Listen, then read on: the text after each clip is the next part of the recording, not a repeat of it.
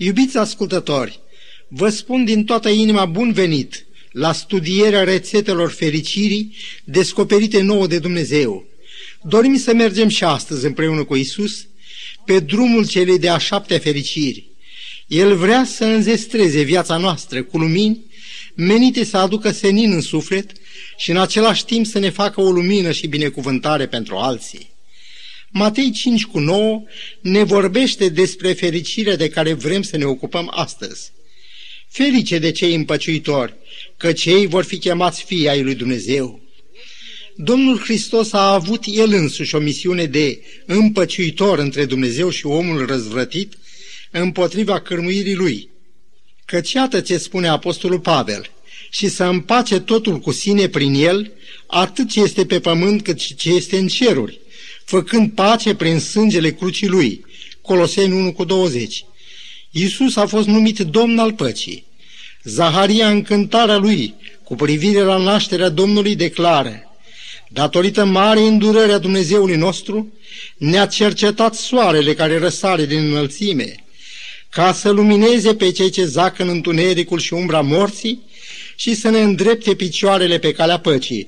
Luca 1, 78-79 Dar îndreptarea picioarelor noastre pe calea păcii s-a realizat, așa cum am văzut, prin sângele crucii lui. Cu ocazia nașterii lui Hristos, o mulțime de oaste cerească a rostit cuvintele, Slavă lui Dumnezeu în locurile prea înalte și pace pe pământ între oamenii plăcuți lui. Nașterea unui mântuitor, anunțată doar cu câteva clipe mai înainte de un înger, care a luminat câmpia Betleemului, are un tâlc adânc. Mântuitor era tot una cu miel de jertfă. Moartea lui Isus ca jertfă înlocuitoare a pedepsii cu moartea, care ni se cuvenea nouă, era amintită prin toți acei mii de jertfă aduși din zilele lui Abel până la aducerea jertfei supreme a mielului lui Dumnezeu, care avea să ridice păcatul lumii. Cuvintele slavă lui Dumnezeu în locurile prea înalte sunt o proslăvire a iubirii aceluia care trimite pe Fiul Său în sublima misiune de împăcare a noastră cu El.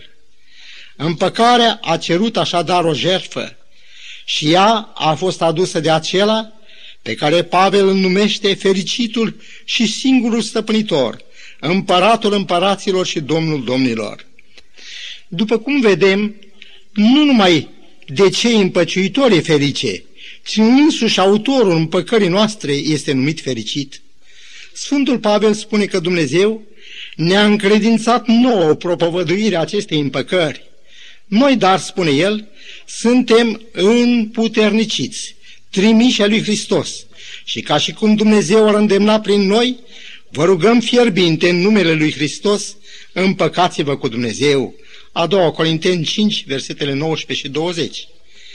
Mi-aduc aminte de povestirea unui prieten care în timpul unei încleștate lupte din război a fost trimis să refacă o legătură telefonică. Tirul dușman atinsese firul de legătură între unitatea respectivă și comandament. Sărmanul om a trebuit să meargă târându-se pe burtă prin ploaia de groanțe pentru a le face legătura întreruptă.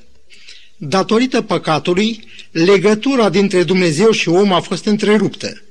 Dacă privim viața lui Isus, pornind de la Ieslea în care s-a născut și care învederează refuzul lumii de a-l primi, și dacă aruncăm o privire la scena uciderii pruncilor din Betleem, cu scopul de a pierde pe cel trimis să împace pe om cu Dumnezeu, atunci ne putem face o idee atât de prețul plătit, cât și de iubirea de care Domnul era însuflețit, iubirea mai tare decât toate împotrivirile și chiar amenințarea cu moartea.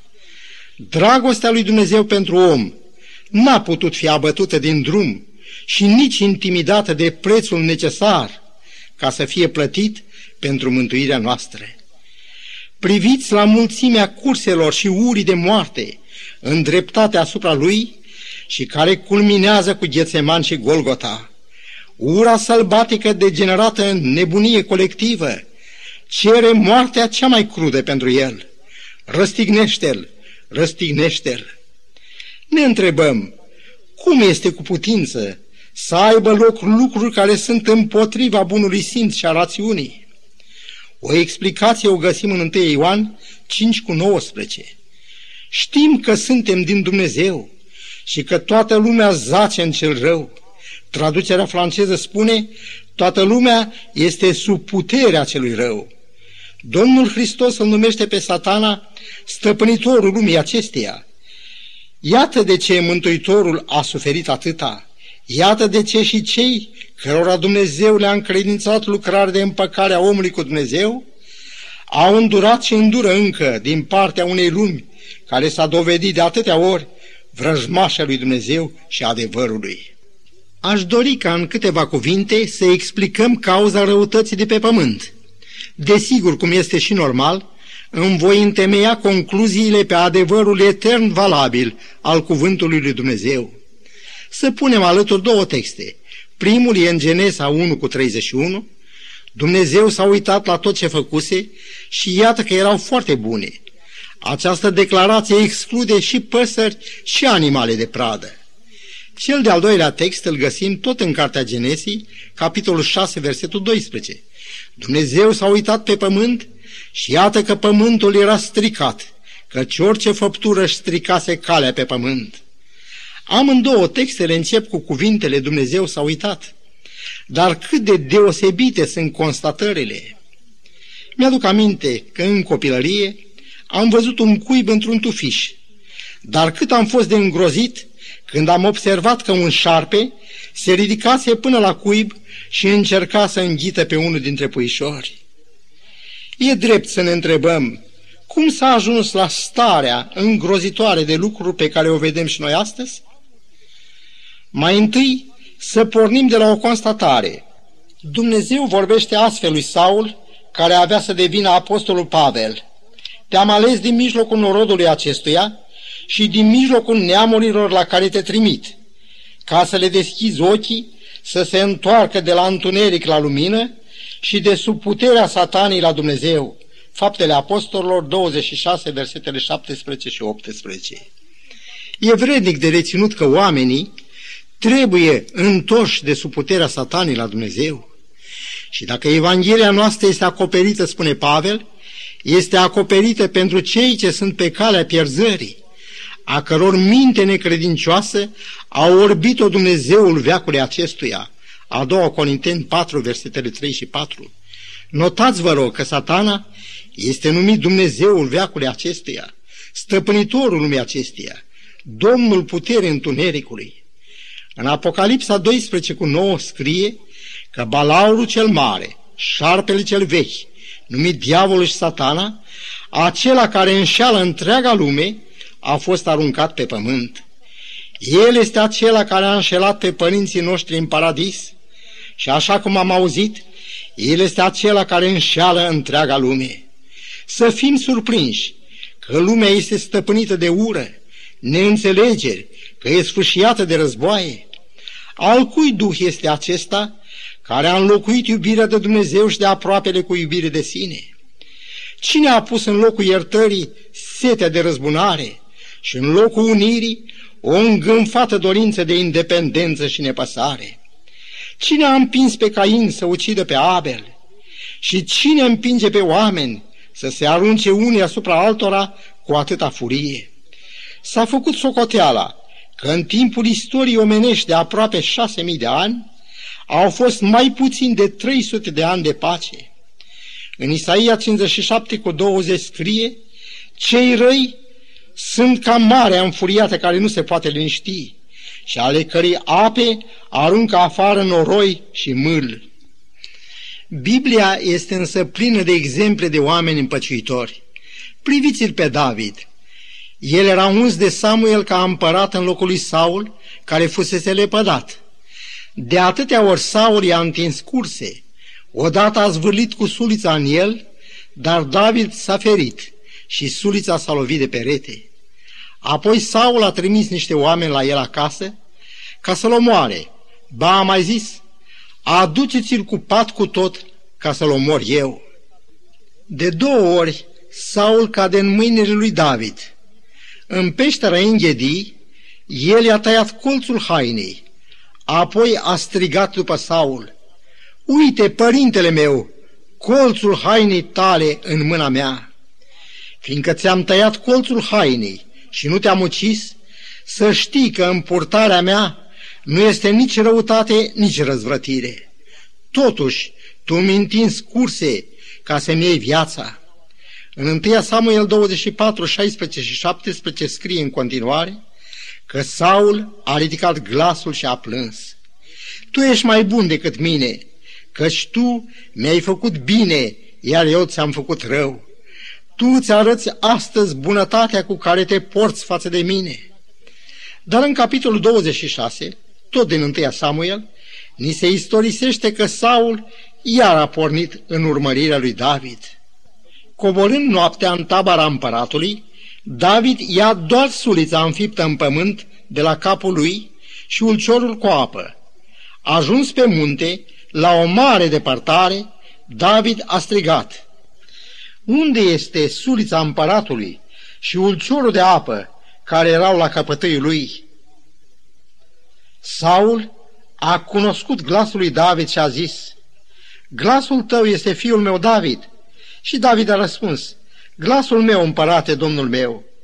Și a zis, Pentru ce urmărește domnul meu pe robul său? Ce am făcut și cu ce sunt vinovat? Saul a zis, Am păcătuit, întoarce-te, fiul meu David, căci nu-ți voi mai face rău, fiindcă în ziua aceasta viața mea a fost scumpă înaintea ta. Am lucrat ca un nebun și am făcut o mare greșeală.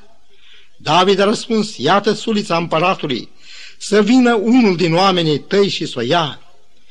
Domnul va răsplăti fiecăruia după dreptatea lui și după credincioșia lui, căci Domnul te dăduse azi în mâinile mele și eu n-am vrut să pun mâna pe unsul Domnului.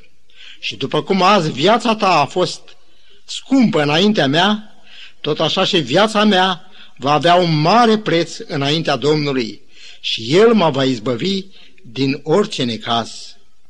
În Psalmul 34 cu versetul 14, David scrie Depărtează-te de rău și fă binele, caută pacea și aleargă după ea.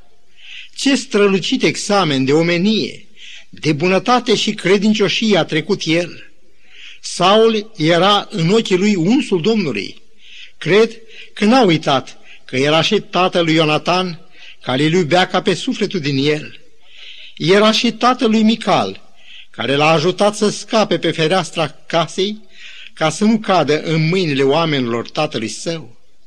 Dar mai pe sus de orice, Saul era un om și în această calitate trebuia ajutat să învețe din purtarea exemplară a lui David iubirea care ne împiedică să facem rău, iubirea care ne învață să biruim răul prin bine.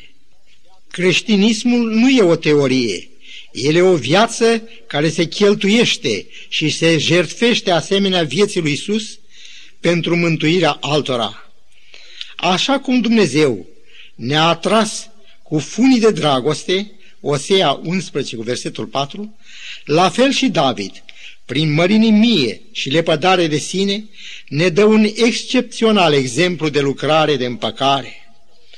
Dacă nu ne vom lăsa biruiți de rău, dacă vom căuta să biruim răul prin bine, atunci vom merita și numele de împăciuitori și recunoașterea că suntem fii ai lui Dumnezeu. Ura nu suprimă ura și nici răzbunarea nu rezolvă conflictele dintre oameni. Iubirea este singurul leac împotriva urii și răutății. Trebuie să dăm prilej vrăjmașilor noștri să spună ca și Saul lui David, tu ești mai bun decât mine. Cunosc un caz când casa unui om cu vază dintr-un sat luase foc. S-a întâmplat că un bun prieten al meu să treacă tocmai atunci pe acolo. Cu un curaj uimitor, el a intrat în bucătăria acelei case și a scos în grabă butelia de gaze lichefiate. Era destul o mică ezitare și explozia butelii ar fi aprins iremediabil casa. Între cei doi existase o anumită tensiune datorită credinții, dar o faptă de bunătate a dat la o parte toate barierele. E adevărat că prietenul meu a înfruntat un risc, dar prietenia care a urmat era asemenea unui pom care, după ce te-ai ostenit să-l sădești, te răsplătește necontenit cu scumpele lui roade. De atâtea ori iubirea a netezit calea apropierii între oameni. Ferice de cei împăciuitori, că cei vor fi chemați fii ai lui Dumnezeu. Dacă citim cu luarea minte această fericire, trebuie să reținem că a fi fii și fiice ale lui Dumnezeu însemnează a fi împăciuitori, adică făcători de pace. Prin chemarea la mântuire, nouă ne-a fost încredințată slujba împăcării. În Ebrei, capitolul 12, versetul 14, scrie Urmăriți pacea cu toți și sfințirea, fără care nimeni nu va vedea pe Domnul. A crede că putem vedea pe Domnul, fără a urmări pacea cu toți, este o amăgire. Același apostol, în Romani, capitolul 12, versetul 18, accentuează. Dacă este cu putință, întrucât atârnă de voi, trăiți în pace cu toți oamenii. Creștinul este asemenea mântuitorului lui, un împăciuitor. El este unul care i s-a încredințat slujba împăcării. Ca și un medic, care nu e chemat să se îngrijească doar de sine, la fel și creștinul trebuie să se preocupe și de durerile altora. Să-l privim în privința aceasta pe Apostolul Pavel. El scrie o epistolă către Filimon, al cărei scop este împăcarea dintre un stăpân, Filimon, și un rob, Onisim, fugit de la stăpânul său. Ascultați argumentele izvorâte din inima marelui om al credinții. Citez din epistolă versetele 17 la 21. Dacă mă socotești dar ca prieten al tău, primește-l ca pe mine însumi. Și dacă ți-a adus vreo vătămare sau ți este dator cu ceva, pune aceasta în socoteala mea. Eu, Pavel, voi plăti. Scriu cu mâna mea.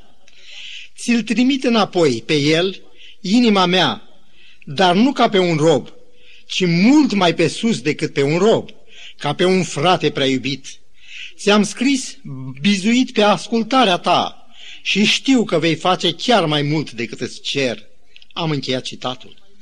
Sfântul Pavel folosește din plin toate resursele, dragostea lui, chiar și autoritatea lui, dar mai ales face uz de calitatea lui de prieten. Și cum unele împăcări nu pot avea loc din pricina unor pagube produse, Marele Apostol le ia asupra lui. Dar dacă ați auzit pe Hristos mijlocind, în vederea împăcării între tine și soția ta sau soțul tău, între tine și sora ta, sau între tine și Onisim, care ți-a întors cândva spatele, care ți-a pricinuit pagube, cum ai răspunde? Împăcarea cere o renunțare, o trecere cu vederea unor greșeli sau pagube. Întotdeauna împăcarea costă. Împăcarea noastră cu Dumnezeu a costat viața Mântuitorului nostru. El a răsplătit ura cu bunătate și moartea sa, pe care au cerut-o cu atâta vehemență noroadele, el a transformat-o într-un izvor de mântuire. Încercarea de împăcare a lui David cu Saul este o lecție ce trebuie învățată. Să nu uităm că David era uns ca împărat. El nu-l ucide pe Saul nici în legitimă apărare. Mai mult, Saul ucisese 85 de preoți ai Domnului și a trecut prin ascuțișul săbiei cetatea preoțească Nob, bărbați și femei, copii și prunci. Dacă citim în 1 Samuel 27 cu 1, vom vedea că David trăia într-o așa nesiguranță încât și-a zis în sine, voi pieri într-o zi ucis de mânia lui Saul. Totuși, el a rămas neclintit la principiile de care era însuflețit. Caută pacea, aleargă după ea. A ales pentru sine riscul ca să-i dea lui Saul o lecție nu bazată pe teorii, ci pe pilda unei vieți în care dragostea nu ține socoteala greșelilor. Faptul că întâmplarea aceasta a fost păstrată în volumul sacru al Bibliei însemnează că Dumnezeu a vrut să ne arate că cei împăciuitori nu trebuie să caute răzbunare pentru pagube sau amorul lor propriu rănit, ci, însuflețiți de iubire iertătoare, asemenea lui Isus, să caute să întoarcă suflete greșite și rătăcite la Dumnezeu. Dacă privim la Domnul Hristos, modelul nostru în toate, vedem că El a luat asupra Lui nelegiuirea noastră a tuturor. Când era chinuit și apăsat, n-a deschis gura. Aceasta este învățătura pe care ne-o dă El. El cheamă pe cei greșiți la sine, nu pentru a-i mustra, ci pentru a le arăta iubire mântuitoare. David scrie în Psalmul 103, de la versetul 8 până la versetul 13, Domnul este îndelung răbdător și bogat în bunătate. El nu se ceartă fără încetare și nu ține mânia pe vecie. Nu ne face după păcatele noastre și nu ne pedepsește după fără de legele noastre. Cum se îndură un tată de copiii lui, așa se îndură Domnul de cei ce se tem de el. Iubiți prieteni, trăim în ceasul cel de pe urmă. Iisus mai primește încă pe cei greșiți și păcătoși. În epistola către evrei, la capitolul 3, versetul 12, apostolul Pavel dă îndemnul. Luați seama ca niciunul dintre voi să n-aibă o inimă rea și necredincioasă care să vă desparte de Dumnezeu cel viu. Să luăm dar bine seama ca niciunul să nu se pomenească venit prea târziu. Nu credeți, scump prieteni, că așa cum am alergat pentru a face față atâtor nevoi legate de viața noastră pământească, a sosit timpul să facem un pas hotărător și în ce privește mântuirea și viața veșnică? Să facem cunoscut Tatălui nostru Ceresc dorința aceasta. Doamne, îți mulțumim că ne iubești, îți mulțumim că la cruce ai primit o sânda care ni se cuvenea nouă. Dă-ne putere ca puținul timp de har rămas să-l trăim în sfântă legătură cu tine și să petrecem cu tine în împărăția ta fericirea necuprinsă a veșniciei. În numele Domnului nostru Isus Hristos. Amin.